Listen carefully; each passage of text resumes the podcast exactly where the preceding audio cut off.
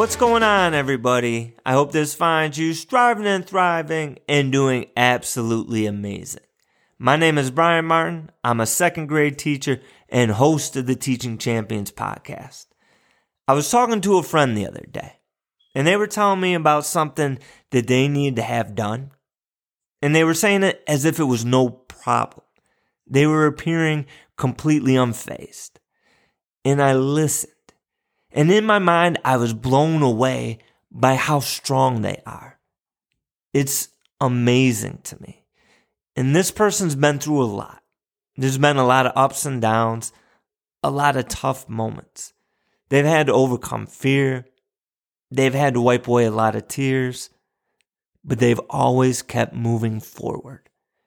And because it hasn't always been easy, they don't always recognize how courageous and how strong they've been.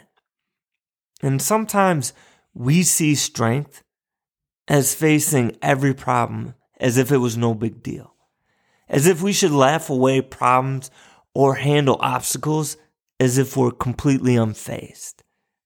And that's not reality, though. Sometimes true strength is just getting to the next moment. True strength sometimes is just slowly putting one foot in front of the other. And often you don't even realize how strong you are. I look at my friend. I look at those around me. I look at my colleagues. I look at my students. I can walk down my hallway at school and I can stop in every single classroom. And every person that I come across, they have a story of courage, a story of strength, a story of perseverance. And just like my friend, they don't always see it though. You need to remind yourself of what you've overcome. You need to remind yourself on how, on the darkest of days, no matter how messy it was, it was you who came out on the other side. You are strong. You are brave. You are courageous. And a few things that we need to remember. Number one, everybody has something. Everybody has their own battles, adults and kids alike. So lead with empathy, lead with grace, and remind others of how strong they are. Number two, you're a warrior.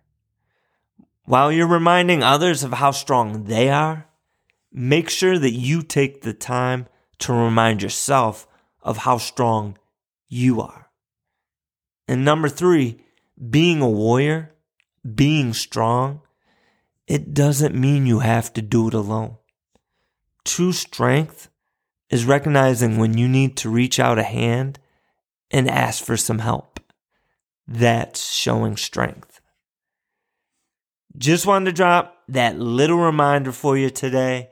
See your strength see your courage, see your perseverance. We've been blessed with another sunrise, my friends. Have an awesome day.